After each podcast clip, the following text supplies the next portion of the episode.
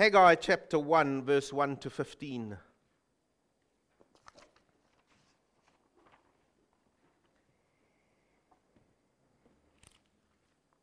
Everyone got it now? Great. Let's hear what the Lord says through the prophet Haggai.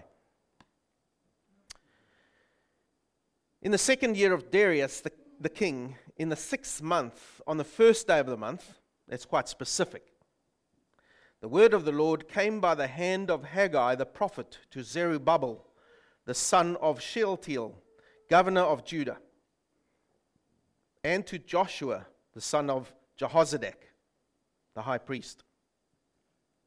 Thus says the Lord of hosts These people say the time has not yet come to rebuild the house of the Lord. Then the word of the Lord came by the hand of Haggai the prophet. It is a time for you yourselves to dwell in your.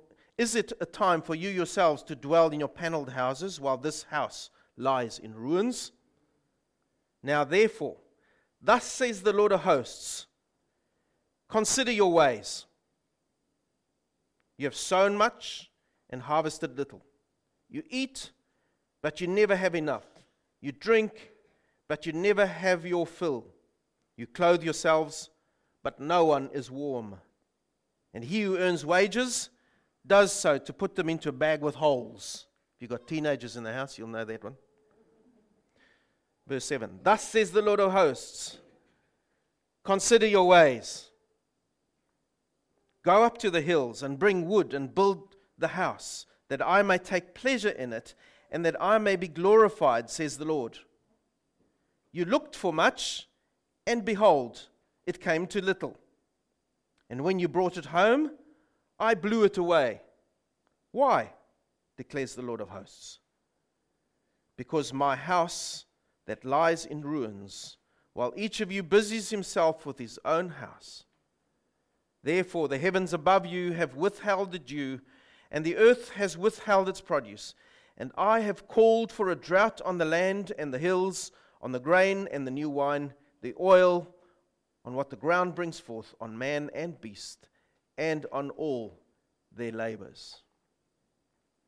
Then Zerubbabel the son of Shealtiel and Joshua the son of Jehozadak the high priest, with all the remnant of the people, obeyed the voice of the Lord their God and the words of Haggai the prophet, as the Lord their God had sent him.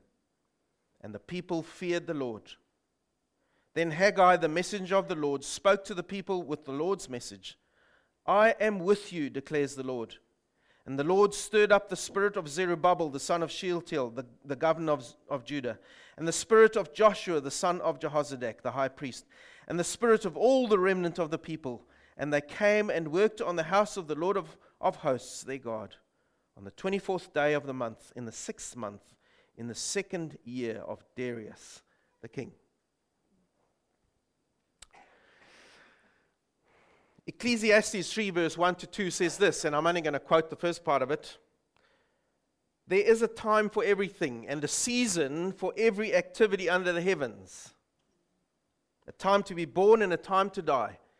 A time to plant and a time to uproot. And then the verse carries on. We're at the start of 2022, a whole brand new year. And it's always an ideal time to stop and to take stock of our lives. I say this every new year. It's a time to stop, it's a time to take stock of our lives. In which direction is my life heading as of today? If you look back on the past year, in which direction is my life heading? And the question I've got to ask myself is Am I just going to bump along from last year into this year as normal? What does my personal life with the Lord look like? Is my daily relationship with the Lord still fresh? And the result of that, how is my walk before Him? These are stock taking questions. And as Ecclesiastes reminded us, there's a time to plant and a time to uproot. Well, are there some bad habits that have taken root and that need to be uprooted? Are there perhaps some good habits that need to be planted, that need to be started, that need to be strengthened?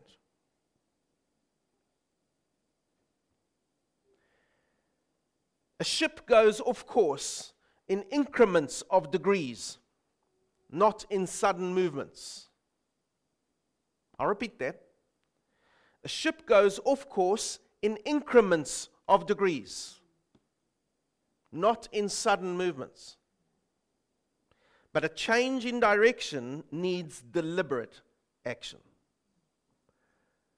That's kind of the practical application of where we're going to go this morning.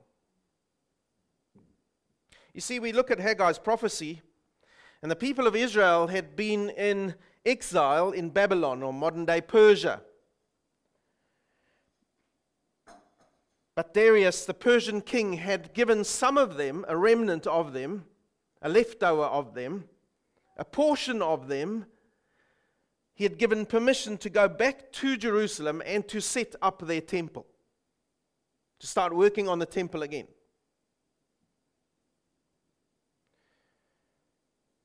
And the, the old kings used to do this. They used to take people into exile, keep them there for a while, try and change their way of thinking to the Persian way of thinking or whatever, and then send them back to their own countries so that a bit of Persia would go with them. And so they could kind of take over there again. Early colonialization, if you want to call it. And so this remnant were back in Jerusalem, and their first mission because God had told them to do this as well, was to rebuild his temple. And so they started off with great gusto. They got those big rocks together. If you've seen um, temples that people have built, massive big blocks of rock, massive structures. They started off with great gusto, but as with a lot of things, it soon fizzled out. And they ended up in disillusionment. And very soon the people settled into a lifestyle of just looking after themselves first, feathering their own nests, getting the house looking tidy, mowing the lawns. No, not, not the lawns, but, but settling into looking after their own houses, putting on new roofs, paneling their houses, as scripture quotes here beautifying, expanding their homes, making them bigger. And God's temple remained partially built. This wasn't the matter of the people having nowhere to stay and God saying, I first want you to build my temple and then you can build your houses. No, a period of time had already passed. If you look at verse 6 of chapter 1, they'd already had time to plant crops and to harvest. And that must have happened a bit. But the problem was that they hadn't prioritized their worship of and their obedience to God first, and so their daily lives were being affected.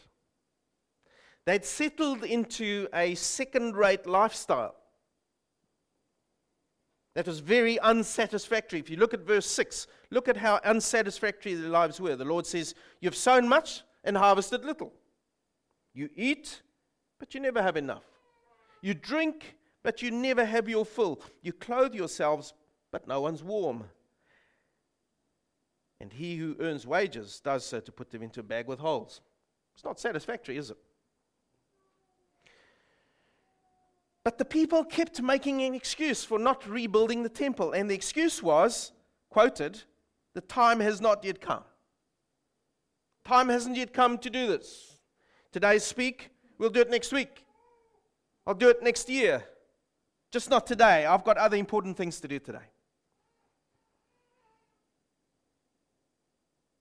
And so God calls him back through this prophet Haggai, and he speaks. And note who he speaks to now. There's an order here. He speaks firstly to the civil leaders, he speaks to Zerubbabel, the governor. He speaks secondly to their spiritual leader, Joshua, the high priest. And then he speaks to the people as well. And what does he say to them? You see, God calls the nation back to first priorities. He says, Glorify me first in what you do, and then you will do things in their right order. Glorify me first, he says. Verse 8 Go start now, go into the hills and collect the materials you need and rebuild my temple first. Why? Here's a reason so that I will take pleasure in it and be glorified. What's God saying to them? He's saying to them, Don't put this off till tomorrow. Your missed priorities today will affect your today and your tomorrow. You miss the priorities in your life, and they will affect today and tomorrow. So start now. Don't put it off till tomorrow and the next day. You are having consequences in your own life. Why does God say it's affecting you today and tomorrow? Because God says, I will be, now note this, I will be directly responsible for you not being blessed. Strong words. Where do I get that from? The text. Verse 9. You looked for much, and behold, it came to little. Now look at this. And when you brought that little home, I blew it away. You want to miss out on the blessing that God has for your life? Then don't sort the priorities out in your spiritual life. You see, what, what you do when you do that is you're pitting your strength against Almighty God. And guess who's going to win? Let's look at the consequences of pitting your strength against Almighty God. Verse 10 to 11. I'm going to read them from the text. This is God not blessing his people. Therefore, the heavens above you have withheld the dew, and the earth has withheld its produce. Food is affected, everyday economy. And I've called for a drought on the land and on the hills, on the grain and the new wine, the oil, on what the ground brings forth, on man and beast, and on all their labors. Hard words, aren't they?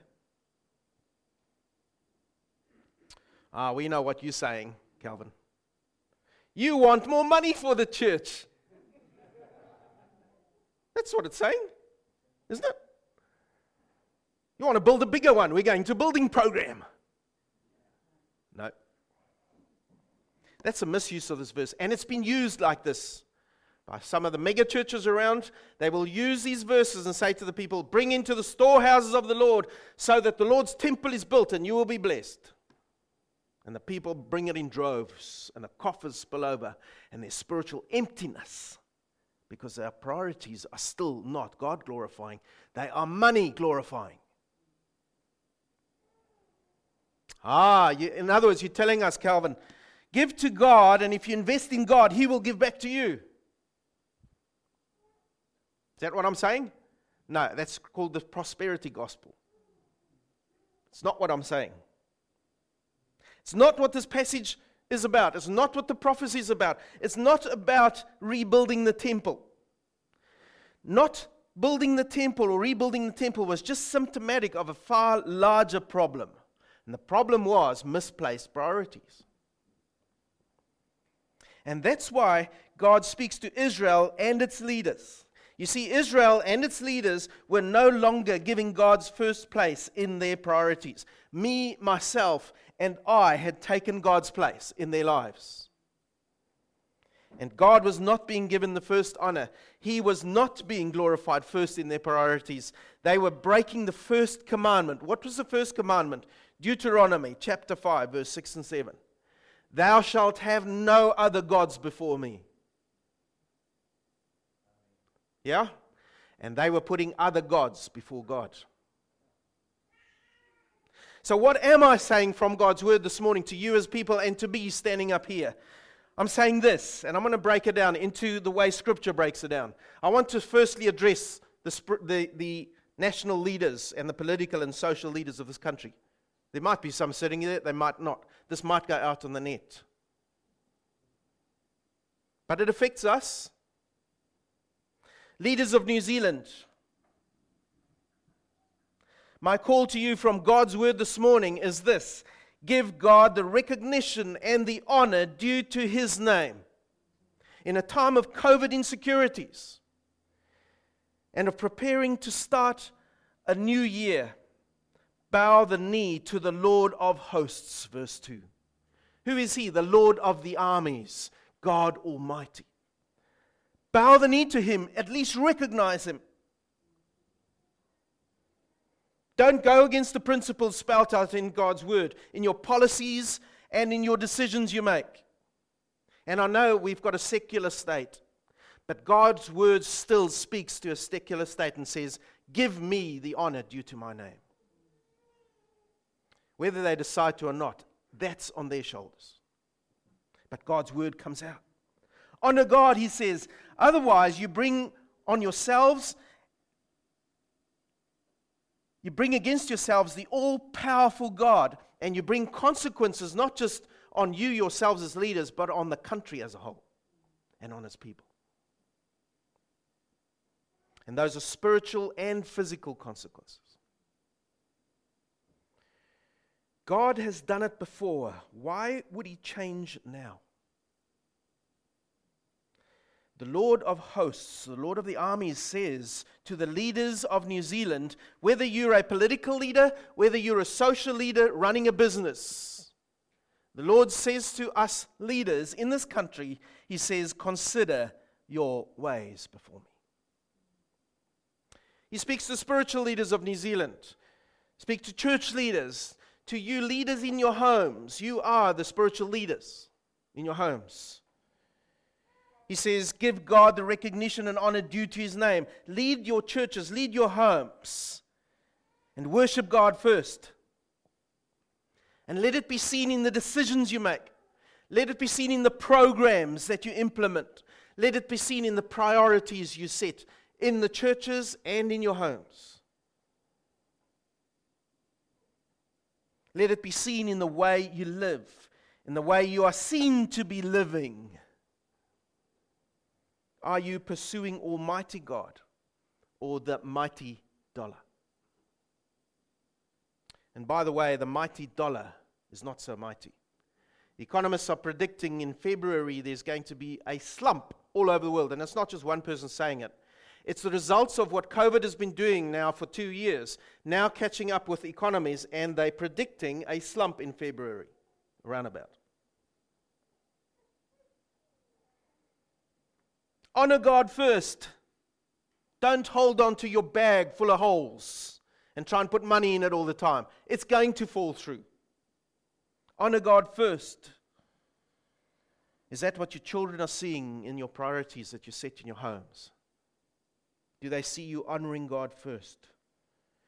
Do they see you as parents honoring God first when you spend the money that the family's been given, in the time commitments that you as a family have, and maybe even in the family habits that you have? Are you honoring God first? The Lord of the armies says to you and I too, consider your ways. The word consider is the word to weigh up. You put God's word on the one side, and on the other side, you put your ways on the scale. And they must measure up to what God's word says. Consider, weigh up your ways before God. Which one weighs more in your family? And then us here at Whanganui East, the people of God. What are our priorities as we start the new year? Will we bring every single aspect of our lives into subjection to Jesus Christ, the Lord? Or is there some area that you and I will hold on to and once again deliberately overlook in our lives because, quote, the time has not yet come to tackle it? In other words, I'll do it later because it's a pet sin I really don't want to let go now.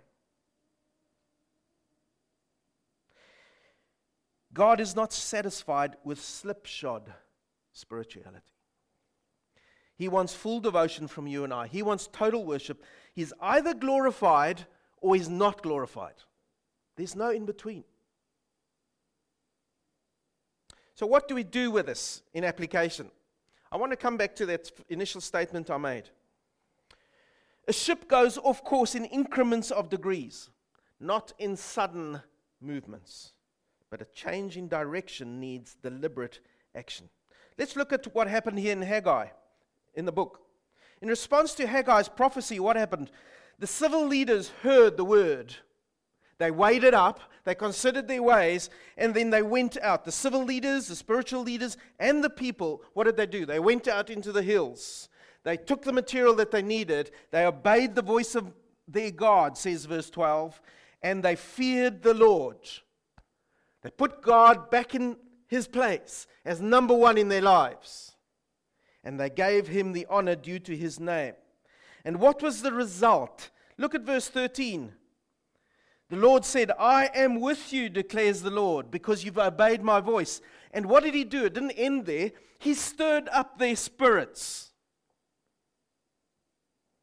And they rebuilt the temple. That's an interesting thing. When did God stir up their spirits? After they'd heard him and obeyed, after they'd weighed up their lives against what he had told them and given God's word first priority. And then, in obedience, they went out. And as they went out, God stirred up their spirits. He revived them again. He gave them purpose, He gave them direction. And they rebuilt the temple.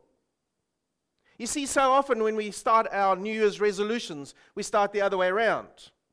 We try to put these things into our lives. I'm going to, I've got to lose weight. Uh, I'm going to do this, I'm going to do that, I'm going to do this, I'm going to do that, and we start. Great gusto, right? And it lasts for about, mm, um, if you're lucky, January the 12th. Or when you come back from holiday. And then you're back into old habits. Spiritual life, I need to sort things out with the Lord. And so I start every day reading my Bible, praying. I spend half an hour, and then 15 minutes, and then five, and then we fizzle out. And we become disillusioned. All the principles are here. And it's because we haven't first heard the word, then obeyed, and then God will help us. He will, sp- he will revive our spirits, He will energize us. We're starting the wrong way around.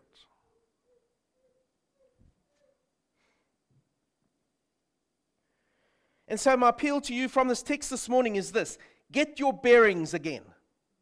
Reset your compass. When I was in the Air Force, we used to help every year, once a year or twice a year, we had to do compass swings because the compass itself got out of sync.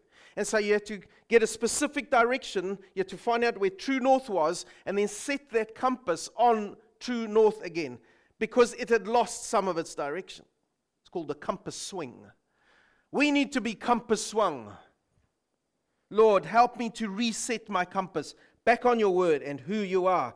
And to start this year prayerfully by asking the Lord, Lord, help me.